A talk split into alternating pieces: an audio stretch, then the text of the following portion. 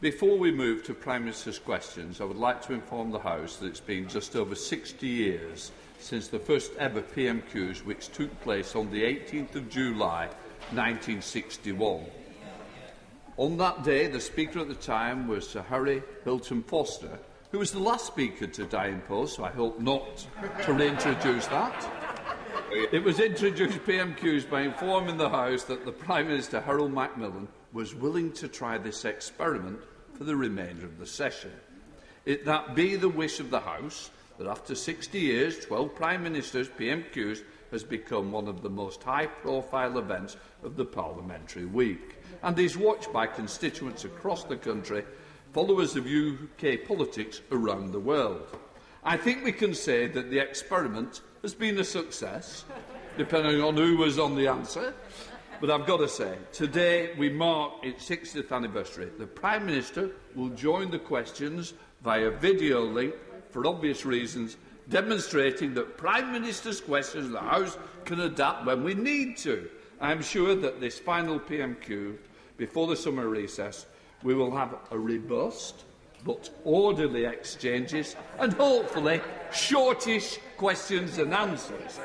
And finally, before we get underway, I would like to point out that the British Sign Language interpretation of Prime Minister's questions is available to watch on Parliament Live TV. And please, everyone have a good recess after tomorrow. We now come to Sally Ann Hart. One, please, Mr. Speaker. Yeah.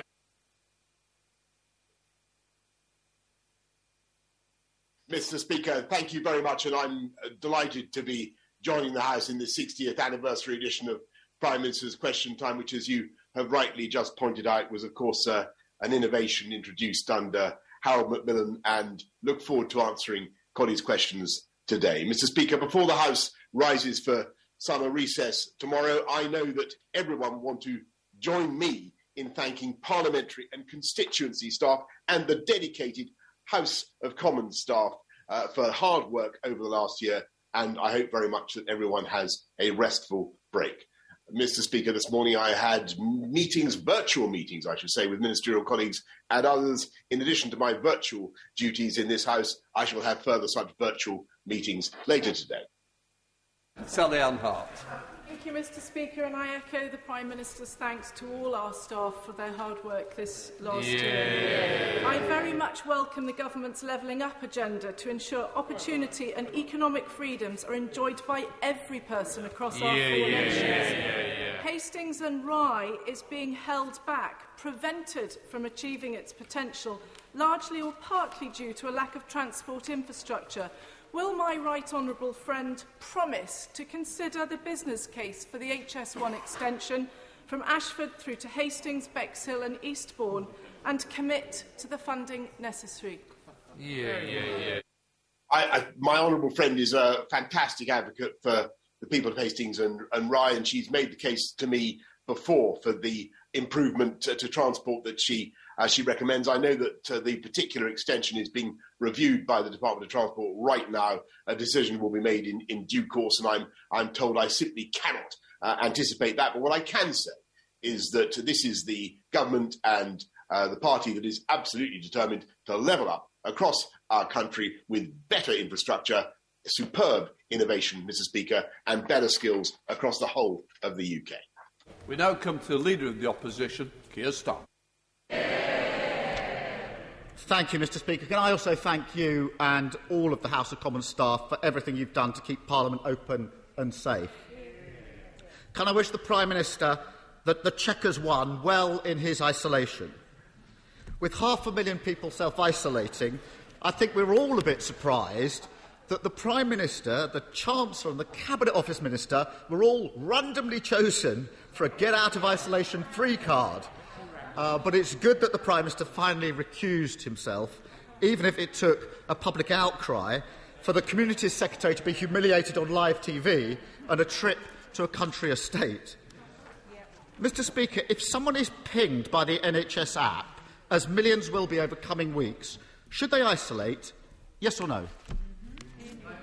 Mr. Speaker, is the answer to that, and I think that everybody understands the inconvenience of being pinged, as he rightly says. Here I am. I wish I was with you in the Commons chamber today. I apologise to everybody in business, up and down the land, in all kinds of services, public sector or otherwise, who are experiencing inconvenience. We will be switching, as the House knows, to a system based on contact testing rather than contact isolation. But until then, Mr. Speaker, I just must remind everybody that isolation is a vital tool of our defence against the disease. You're 5 times more likely to catch it if you've been in contact with someone that gets it, and someone that has it. And, of course, even if you have been vaccinated, you can still pass it on, though that risk is reduced. And the overwhelming arguments, Mr. Speaker, are for getting a jab. Everybody should get a jab. Keir Starmer.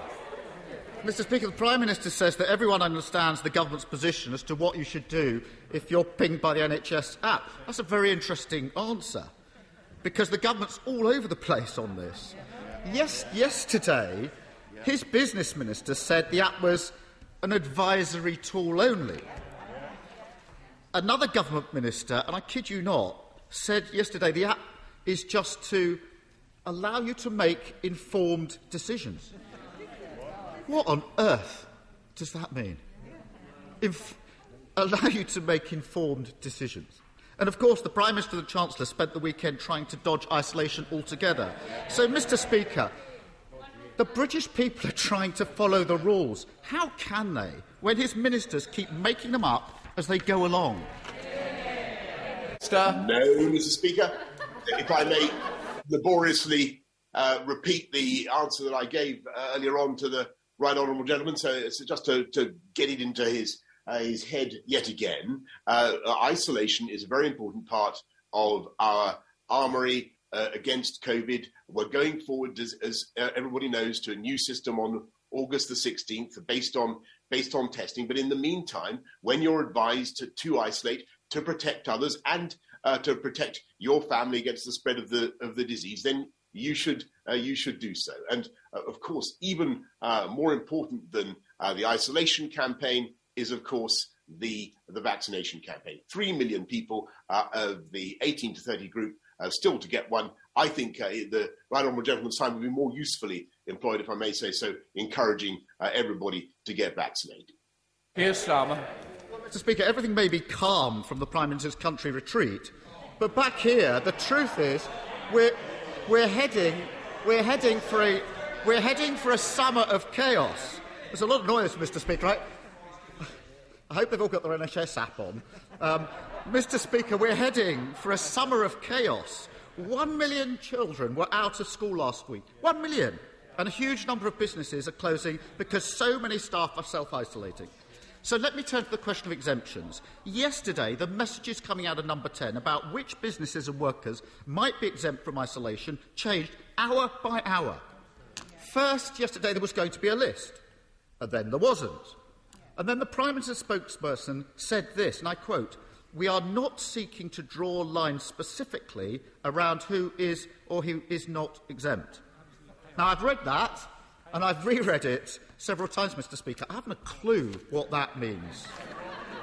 The Road Haulage Association hit the nail on the head when they said this, and I quote, that it was thought up on the hoof without proper organisation or thought. Now, Mr. Speaker, I know the Prime Minister likes to govern by three-word slogans. I think, Mr. Speaker, I think on the hoof might work pretty well. So, last chance before recess, for millions of workers this matters. Order. Mr. Gillis, I don't need any help or assistance from yourself.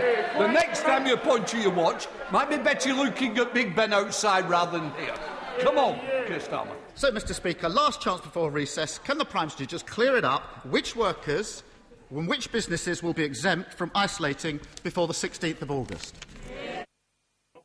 Mr. Speaker, I think this is really pretty feeble stuff from the Right Honourable Gentleman. This is what's going to be a glorious 60th anniversary edition of PMQs. I've given him the answer in a letter that he had earlier on about the businesses and the sectors of industry that we think that it would be sensible now to exempt. But he can't have it both ways, Mrs. Bean. He completely attacks the self-isolation system. But as far as I understand the position of the Right Honourable Gentleman when it comes to the roadmap, he actually now this week opposes going forward with Step 4, as we have on as we did on Monday. He wants to keep this country, as far as I understand his position, in lockdown. And now, which is it? He can't have it both ways. He can't simultaneously, Mr. Speaker, attack. Prime Minister, just a moment. We're really struggling on the sound level. I don't know whether we can actually have the sound level turned up to hear the Prime Minister. I'm sorry. Okay, Thank you, Prime Minister. Otherwise, you've got a great stand-in who's quite desperate. But I want to hear this, Prime Minister. Do you want me to have another go, Mr. Speaker? Hang on a minute. Is it this thing here? I want to quite well. People have decided to be quite rowdy, but I can hear you now. Continue halfway through. Can you hear me, Mr. Speaker?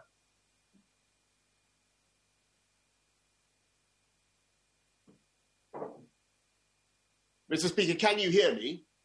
Can hear you loud and clear, Prime Minister. Do you want me to give that answer again? Oh, don't worry. Just complete the end bit. I'm very happy. I will repeat it. I'll say it as many times as you like. I think the Right Honourable Gentleman, the Leader of the Opposition, is guilty of failing to listen to what I said just now. And it's perfectly obvious that, as I said to him in a letter earlier on, that there are some businesses, some parts of our economy that, of course, need exemptions from the isolation regime because they need to be able to carry on. And for the most part, obviously, people will have to follow the rules. We're changing it on August the 16th, by which time we will have vaccinated many more people. I understand people's frustrations, but this is one of the few real tools that we have in our armoury against the virus. And I really think that in attacking the isolation system, which is what I think the Right Honourable Gentleman is doing, he is being totally inconsistent with his earlier announcement, which seemed to be that we should stay in lockdown. If I understand the position of the Labour Party now, which is different from last week, they now don't want to go ahead with Step 4. I think I'm right in that. Keir Starmer. It talks about inconsistency. 2 hours and 38 minutes to do a massive U-turn on Sunday morning. And then what have we seen in the last few days? He says I didn't listen to his answer. I did listen. I still think he's making it up. We had completely unclear announcement on Monday about exemptions, had contradictory statements all day yesterday. Now we seem to be back to the confused policy of Monday. How on earth the business is meant to plan when the Prime Minister keeps chopping and changing like this? I have to say, even after 15 months of these exchanges, I can't believe that the Prime Minister doesn't see the irony of him spending Freedom Day locked in isolation and announcing plans for a vaccine ID card. I remember when he used to say he'd eat an ID card if he ever had to produce one, and now he's introducing them. So, Mr. Speaker, when it comes to creating confusion, the Prime Minister is a super spreader. So let me try to get some clarity. Why is it okay to go to a nightclub for the next 6 weeks without proof of a vaccine or a test, and then from September it will only be okay to get into a nightclub if you've got a vaccine ID card? Prime Minister. Mr. Speaker, I think the Labour leader traditionally has a choice in a national crisis, and that is whether to get behind the government and to offer constructive opposition, or to try endlessly to oppose for the sake of it and to try to score cheap political points. Everybody can see that we have to wait until the end of September, by which time it's only fair to the younger generation, when they will all have been offered 2 jabs, before we consider something like asking people to be double jabbed before they go into a nightclub. That's blindingly obvious to everybody. It's common sense. And I think most people in this country understand it. Most people in this country want to see the younger generation encouraged to get vaccinations. That is what, with great respect to the Right Honourable Gentleman, he should be doing, rather than trying endlessly to score what I think are vacuous political points. Keir Starmer. Mr. Speaker, the Prime Minister keeps asking me if I will support his chaos. No! And I want to bring the Prime Minister back to one of our earlier exchanges in this House. On the 26th of May, I asked the Prime Minister if he had ever used the words, COVID is only killing 80-year-olds, or words to that effect. On that day, the Prime Minister pointedly didn't deny using those words, and now we have the proof that he did. We've all now seen the Prime Minister's text message. I quote, the median age for COVID fatalities is 82. That is above life expectancy. And we have the Prime Minister's conclusion in the same text.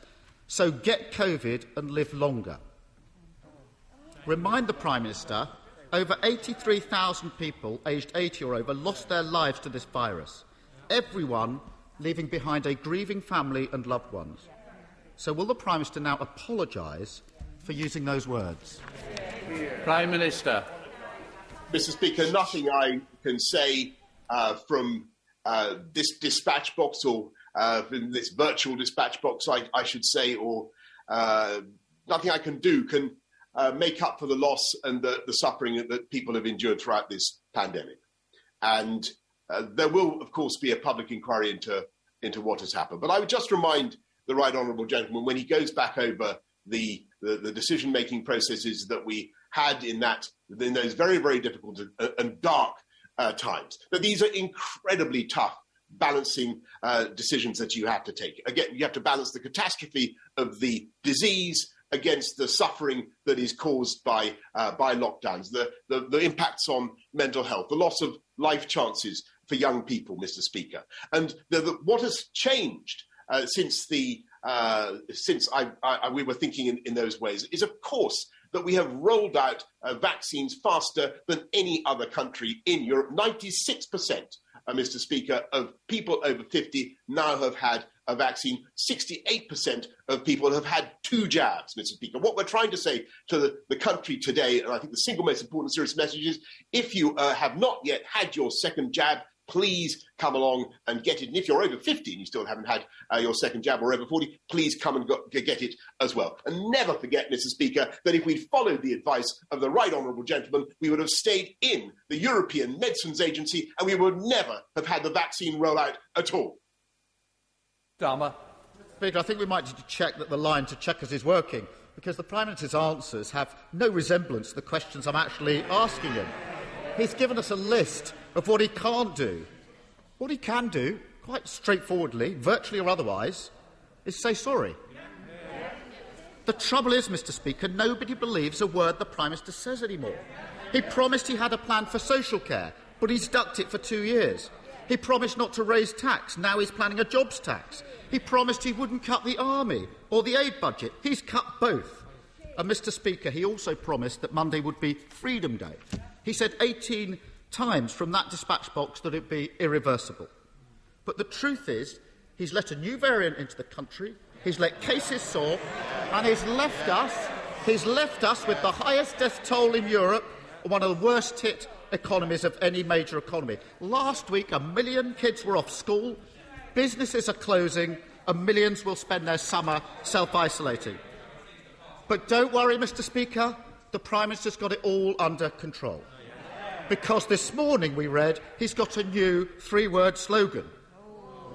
Keep life moving. You couldn't make it up. Mr. Speaker, isn't it clear there's only 3 words this Prime Minister needs to focus on? Get a grip. Prime Minister. Mr. Speaker, let's look at the position now as it was at the end of last year. And as we come to the end of this parliamentary term, let's be absolutely clear that it is thanks to the vaccine rollout, which, by the way, I never tire of repeating, would have been impossible if we'd followed his advice, that 9 million people have now come off furlough. Unemployment is 2 million lower than predicted. Job vacancies, Mr. Speaker, are 10% higher than they were before the pandemic began. Business insolvencies are lower than before the pandemic began. He wants 3-word slogans, Mr. Speaker. I'll give him a 3-word slogan. Our 3-word slogan is get a jab.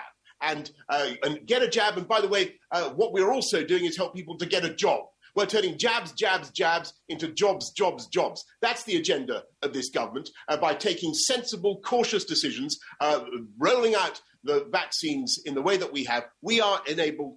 We have been able to get this country moving and to keep it moving. And I've listened to him very carefully this morning. I have absolutely no idea what he proposes to do instead, except keep us all in some sort of perpetual lockdown and limbo. He has no answer to the question of if not now, when. He has no plan, he has no ideas, and he has no hope, Mr. Speaker. And whilst we in this government are getting on with getting our country through the pandemic and delivering on the people's priorities. Craig Williams. Thank you, Mr. Speaker. The Levelling Up Fund is a very welcome investment in Montgomeryshire. It's a game changer for our county council and critical investment at this very critical time. Specifically, we would like to reopen the Montgomery Canal. It's our Levelling Up bid. It sadly was disconnected from the UK network some decades ago and has been kept alive by a terrific team of volunteers. Will the Prime Minister use the weight of his office and, like the Secretary of State for Wales, jump on the boat, get this investment over the waterline and deliver this Levelling Up bid in mid-Wales? Prime Minister. I congratulate my honourable friend on the campaign he's running for what sounds like an absolutely beautiful plan to reopen the Montgomery Canal. He won't have long to wait for the decision on that scheme, but I can assure him that Wales is receiving thumping quantities of the UK's Levelling Up Fund already. 5% of total UK allocations in the first round will be in Wales, and I thank him for the lobbying that he's put in today. Let's go to the Leader of the SNP, Ian Blackford. Thank you very much. Of course, while they're talking about levelling up on the government benches, we in Scotland are looking at settling up for the people of Scotland. Mr. Speaker, I hope the Prime Minister will be reflecting on the judgment from the Parliamentary and Health Ombudsman yesterday that judged that there was maladministration in dealing with the 1950s WASPE women. It's about time that the government delivered justice for those involved. Mr. Speaker, last night we heard from the Prime Minister's former Chief of Staff. On the 15th of October, the Prime Minister didn't believe that the NHS would be overwhelmed and thought that the over-80s should be sacrificed to the whims of the deadly virus. The Prime Minister wrote those words whilst our NHS was facing the darkest moments in its history. While doctors and nurses were fighting to contain the pandemic, the Prime Minister was actively pushing for the virus to be allowed to run rampant through towns and cities. The Prime Minister was willing, in his own words, to allow the bodies to be piled high. Mr. Speaker, on October the 15th, 2020, 60,000 people had already died. How can anyone have put faith and trust in a Prime Minister who actually typed the words, "Get COVID and live longer"? Sir.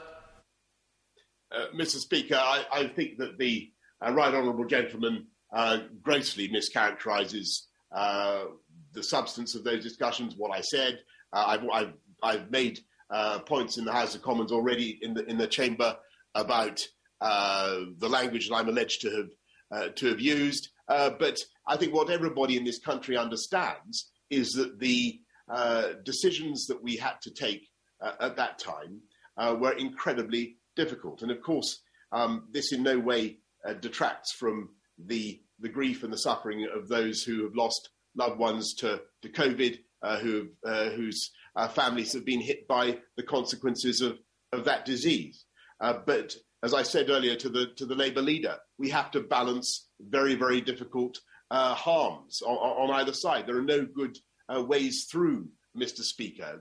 A lockdown also causes immense suffering and a loss of life chances and damage to health and to mental health. And in due course, the right honourable gentleman knows very well that there will be a chance to look at all of this in a full public inquiry. But I must tell the House that I am content that we followed the scientific guidance and we did whatever we could to save life and to minimise suffering and, of course, to protect our wonderful NHS. Blackford. Is that it? Is that it, Prime Minister? Because, you know, the reality is that the Prime Minister wrote these words himself. The over-80s were expendable. A Prime Minister is charged with protecting society, not putting folk at risk of an early death. Such a glib attitude towards human life is indefensible. The Prime Minister is simply not fit for office. The clear pattern throughout this pandemic is that it's one rule for them and another rule for the rest of us. The reality, Mr Speaker, that the only way to get to the full truth over this UK government's disastrous handling of the pandemic is for this cabal to be made to answer under oath. So, will the Prime Minister confirm that, in the interests of public health and confidence, that the COVID inquiry will begin immediately, and commit to appearing at the inquiry himself under oath before any general election is called?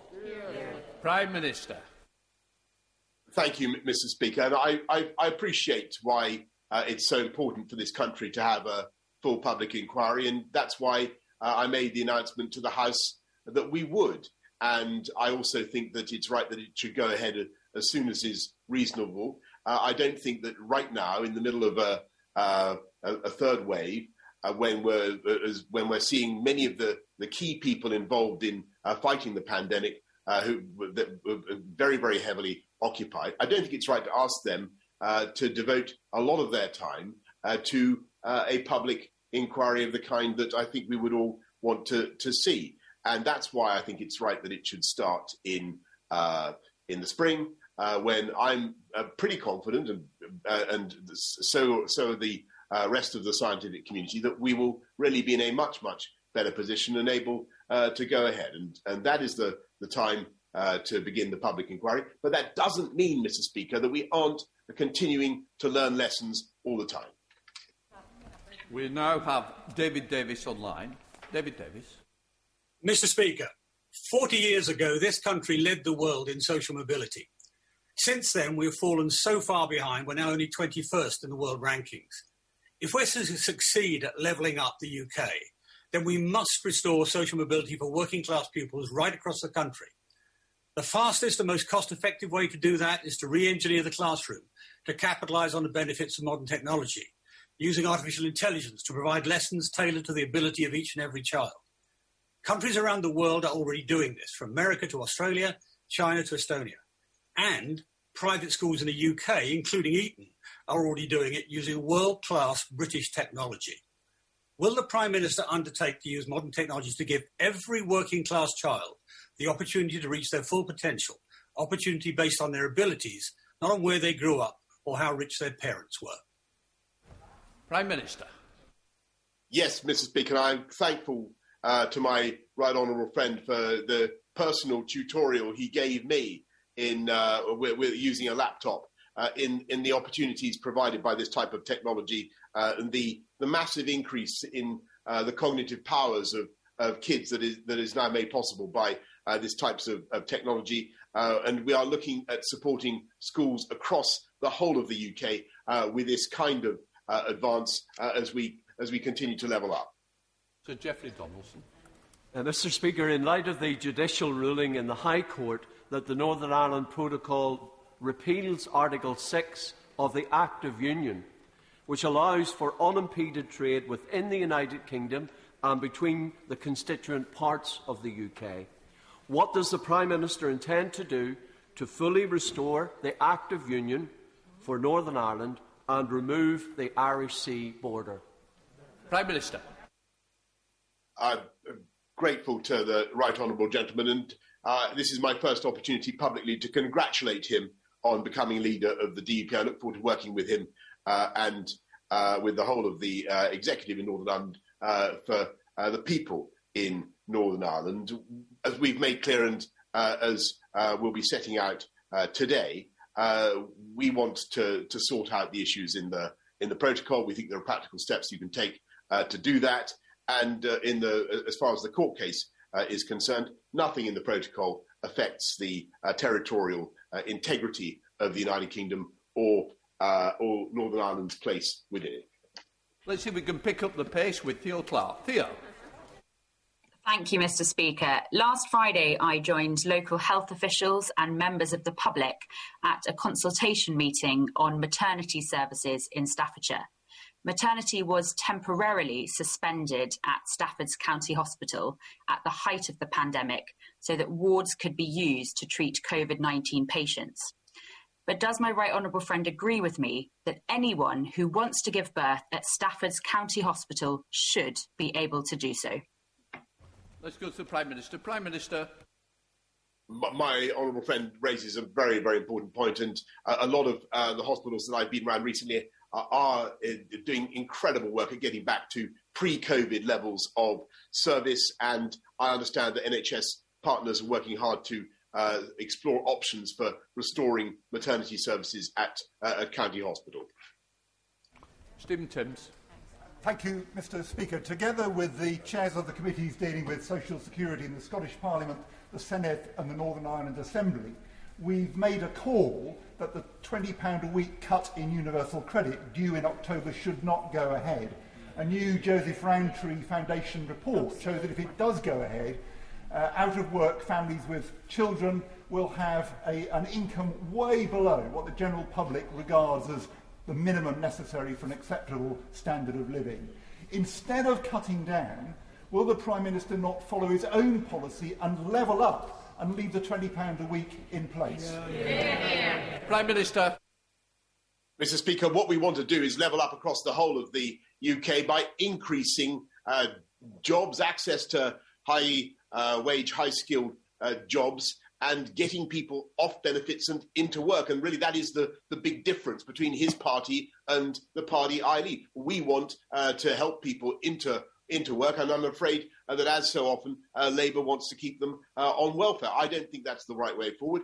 We want to see higher wages, and that's why we've increased the living wage by record amounts, and that's why we are working to ensure that this is a jobs-led recovery. And all the signs are at the moment that is succeeding. But it, of course, it depends on people getting those jabs and when they're asked to. Let's go to Alberta Costa. Alberta. Thank you, Mr. Speaker. I welcome the cautious move to step 4 this week, which has only been made possible due to the fantastic vaccine rollout in South Leicestershire and across our country, and the fact that every adult has now been offered the vaccine.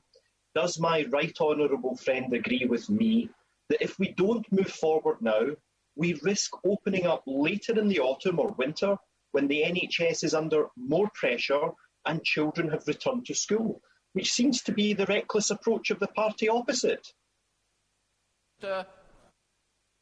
Is spot on. He's completely right. The question for those who attack the current policy is if not now, when? We looked at the data this morning with the chief medical officer, and he pointed out the extraordinary difference in between the number of people being hospitalised now in the older generations and the number of people who are being hospitalised in previous waves amongst the older generations. Thanks to the vaccine rollout, we have radically changed the way the disease affects our society. It's that change that's enabling us to make the progress that we are. And as he says, if not now, when? Let's go to Rosie Cooper. Rosie. Thank you, Mr. Speaker. The government claims that fires in schools are very rare and are mostly confined to one room or cause little or no damage. The fire at Asmore Primary School in my constituency last month severely damaged 3 rooms, spreading far beyond the original site. This has had a devastating effect on the school, and the pupils now face 18 months of disruption to their education. Would the Prime Minister commit to a mandate that all new build schools and major refurbishments are installed with sprinklers so that schools don't suffer the same fate as Asmore Primary in Ormskirk? Prime Minister. I thank the Honourable Lady very much, and I want to thank also the fire service for their outstanding response to the fire at Asmore Primary School. I'm sorry for the disruption that children are experiencing.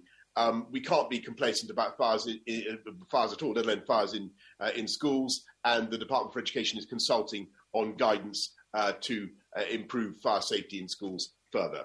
And I would encourage the Honourable Lady to make representations to in that consultation. Margaret Farrell. Thank you, Mr. Speaker. One of my constituents has recently attempted to sell a house only for the surveyor and estate agent to inform him that they require an external wall system certificate. However, under current Royal Institute of Chartered Surveyors guidance, an EWS1 form should not be expected for properties and buildings under 18 metres high, which includes my constituent's property in Cambuslang. Will the Prime Minister clarify if the UK Government intends to take any steps to ensure lenders and others adhere to RICS guidance on EWS1 forms, and will he meet with me to discuss how I can assist my constituent? Prime Minister. The Honourable Lady makes an extremely important point, and that's why my right honourable friend, the Housing Secretary, will be making a statement to the House shortly, because we must be clear that the risk from fire to life in homes is very, very low, and leaseholders should not be trapped in their properties, unable to buy or to sell, because their properties have been unfairly maligned in that way. And lenders and valuers should not be asking for EWS1 forms on buildings below 18 metres. My right honourable friend, the Housing Secretary, will be setting out more in a bit later on about how we propose to ensure that that doesn't happen. Thank you, Mr. Speaker. Dame Vera Lynn did so much for our nation. Now a fitting memorial is planned on the White Cliffs of Dover to ensure this national icon continues to be celebrated for decades to come. Does my right honourable friend, the Prime Minister, agree that Dame Vera was a great inspiration to women, showing the difference we can make and her contribution throughout the whole of her life to our national life? Will he extend his support to this important Dame Vera Lynn National Memorial Project? Prime Minister, I think we can all unite. Yes, I think, Mr. Speaker, this is a pretty safe bet for everybody. We all remember and love the songs of Dame Vera Lynn, and she brought the whole country together at a pretty dark time, and is a great, great inspiration for many, many people. And I thank my honourable friend for the campaign that she's leading for a fitting memorial, and very happy to support it. Abrahams. Thank you, Mr. Speaker. Mr. Speaker, since July 2019, the Department for Work and Pensions have undertaken 124 internal process reviews following the deaths, Mr. Speaker, of 97 claimants, and 27 where claimants suffered serious harm, a threefold increase since 2012.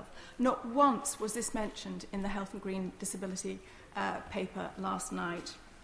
Many believe that this is just the tip of the iceberg, and many also believe that the government can no longer keep marking their own homework. We need to understand the true scale and causes of these deaths in an independent public inquiry. So will the Prime Minister meet with me and with the delegation of bereaved relatives to discuss this? I thank the Honourable Lady very much, and I hope the House will forgive me if I say I didn't catch every word of what she said, but I believe that she was referring to the tragic death of those who are claiming benefits, and I'm certainly determined to make sure that she gets a full account of what we're doing to put this right, and that she will meet with the relevant minister as soon as that can be arranged. Corrie. Thank you, Mr. Speaker. Last week I met with one of Truro's daffodil farmers, and there is real concern in the industry that they won't be able to have their daffodil pickers in the fields this January. Now, I know the DWP is working with the Duchy College and is hoping to run a local sector-based work academy, but this is a complex issue. We're requiring a long-term solution, and I wonder if my right honourable friend the Prime Minister would meet with me and other Cornish MPs to see how we could resolve this long-term. Prime Minister. I'm only happy to meet my honourable friend at any time, but I can assure her that we want to find the workforce to pick the flowers, the beautiful Cornish daffodils that should not be born to blush unseen, as it were. If I remember the quote right, they should be They should be properly picked, and in addition to developing the local developing the local labour force and making sure that we line up younger people or people across Cornwall with the opportunities that there are. She must not forget that. Thanks to the EU settlement scheme, there are 6 million EU nationals still entitled to live and work in this country who have taken advantage of that scheme. And never let it be said that we've done an injustice to those to that group. Thank you, Mr. Speaker. Local residents in Lancaster are opposing the conversion of a popular local pub, the Britannia, into a 10-bed student let.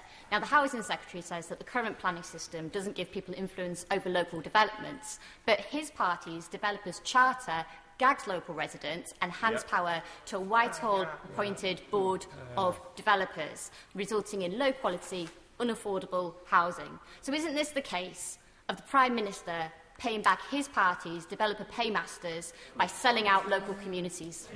Prime Minister. Mr. Speaker, I don't think I've heard such total cobblers in all my life, except possibly from the Leader of the Opposition. That is absolutely that is not what the bill does. On the contrary, it gives local people the power to protect. If I understood her correctly, it was a pub, I think, called the Britannia, that she wanted to protect. There are measures that we're bringing forward to allow local people to protect such places of vital local importance. And when it comes to development, actually, the power will remain vested firmly with local people to make sure that they protect their green space, they protect the green belt, and they only have development in the places where they, the local people, want it. Exactly. Thank you, Mr. Speaker. I'm sure my right honourable friend is not surprised. People are keen to move to my North Devon constituency, but we, like much of the South West, are experiencing severe housing shortages. Local government needs urgent help and support now, but might he consider, as part of planning reforms, binding covenants being applied to a proportion of new builds to be used as a primary residence and not a holiday let or second home, and that existing homes must register for a change of use if becoming a holiday let, to ensure vibrant coastal communities do not become winter ghost towns? Prime Minister. My honourable friend is a massively effective advocate for the people of North Devon, and she's made these points to me before, and I know that she's right. We've put higher rates of stamp duties. She knows on the buying of additional properties such as second homes. But what we've also got to do is make sure that young people growing up around our country, rather contrary to the instincts of the previous Labour Speaker, have the chance to of home ownership in the place where they live, and that's what our First Home scheme will help to do, with a new discount of at least 30% prioritised for first-time buyers. Richard Burke. Mr. Speaker, the Prime Minister is having to self-isolate, just as hundreds of thousands of people across the country are having to do because of his reckless COVID strategy. But unlike the Prime Minister, not everybody has been able to run off to a luxury country mansion with a heated swimming pool. And also, unlike the Prime Minister, so many people across our country are having to survive on just £96 sick pay per week. So could the Prime Minister survive on £96 sick pay per week? And if he couldn't, why does he think if it's not good enough for him, it's good enough for everyone else? Prime Minister. Mr. Speaker, he's quite wrong, because everybody who's self-isolating is entitled, in addition to the equivalent of the living wage and statutory sick pay, they're entitled also to help in extreme circumstances from their local councils, and also to a £500 payment to help them with self-isolation. And it remains absolutely vital that everybody does it. Let's go to Bill Wigan. Bill. Thank you, Mr. Speaker. Given the global pandemic, public criticism of my right honourable friend's extraordinary leadership should be dismissed. He put the lives of my constituents first and has had to adapt to the lessons that COVID-19 has taught us. Sadly, the same cannot be said for the handling of tuberculosis by DEFRA Will my right honourable friend meet me to discuss the current TB strategy and how we can improve it? Prime Minister. I'm always delighted to meet my right honourable friend, and I can tell him that I listened to him and I learned from him about bovine TB and badgers. We do think that the badger cull has led to a reduction in the disease, but nobody wants to continue, and I'm sure that my honourable friend doesn't want to continue with the cull of a protected species, beautiful mammals, indefinitely. And so I do think it's a good thing that we're accelerating other elements of our strategy, particularly vaccination.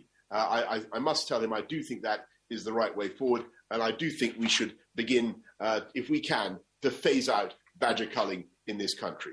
Sarah Olney. Thank you very much, Mr. Speaker. Mr. Speaker, 1 million children, including my own daughter, were out of school last week due to the need to self-isolate when there's a positive test confirmed in their bubble. Can I firstly just pay tribute to all the teachers, both in my constituency and across the country, who have done incredible work in keeping learning going under such difficult circumstances, and I was really pleased to be able to thank my daughter's school teacher in person yesterday. Can the PM confirm that the government's approach to managing this pandemic will guarantee that all children will have an uninterrupted academic year when they return to school after the summer break? Prime Minister. She's absolutely right to focus on the needs of children in this pandemic and the paramount importance of keeping them in school. And we will do everything we can to ensure that we are able to get schools back in September. I've every confidence that we will be able to, but that will be greatly assisted, as I've never tired of repeating, Mr. Speaker, this afternoon, that will be assisted if everybody goes and gets their second jab, or first jab. Mr. Speaker, as Chair of the All-Party Parliamentary Group on Missing People, every year 180,000 people are reported to the police as missing from across our constituencies in the United Kingdom. I'm sure the Prime Minister and everyone in this House will find that completely unacceptable. The Home Office's strategy on missing people has not been reviewed since 2011. Will the Prime Minister please urgently get this strategy reviewed and updated? And with that, will the Prime Minister meet the Missing People's Charity, Children's Society and myself to look at this very important issue affecting our society? Prime Minister. I thank my honourable friend, and I would just remind him that 95% of missing persons incidents are actually resolved without anybody coming to harm, or without the missing individual coming to harm. But I thank him for the work that he does on this issue, because it matters a great deal, clearly, to the remaining 5%, which is an unacceptably high level of suffering. And I'm certainly determined that we should continue to work with all the relevant agencies, the police, social services, to improve our response, and I will be very happy to take up his offer and ensure that he gets the meeting that he needs. Final question, Dr. Lisa Cameron, please. Many thanks, Mr. Speaker. As Chair of the Disability All-Party Group, I hosted a Disability Confident workshop for Members of Parliament, and I'm delighted that we are now approaching 25% of cross-party MPs being accredited as Disability Confident employers. So would the Prime Minister become a Disability Confident employer himself, encourage colleagues to do so, and put his support behind improved representation and inclusion in Parliament for people with disabilities? Prime Minister. I thank the honourable lady very much for her suggestion that the government should become a disability-confident employer. I'm sure that we already are, but I will investigate the matter and make sure that she gets an answer by letter. Thank you very much. I will now stand down your standing Prime Minister as well, and just to say to everybody, please, when we get back, we've got to get through more questions. We've got to get back on time. So let's work for each other. So now we're suspending the House for 3 minutes to enable necessary arrangements to be made for the next business. Order.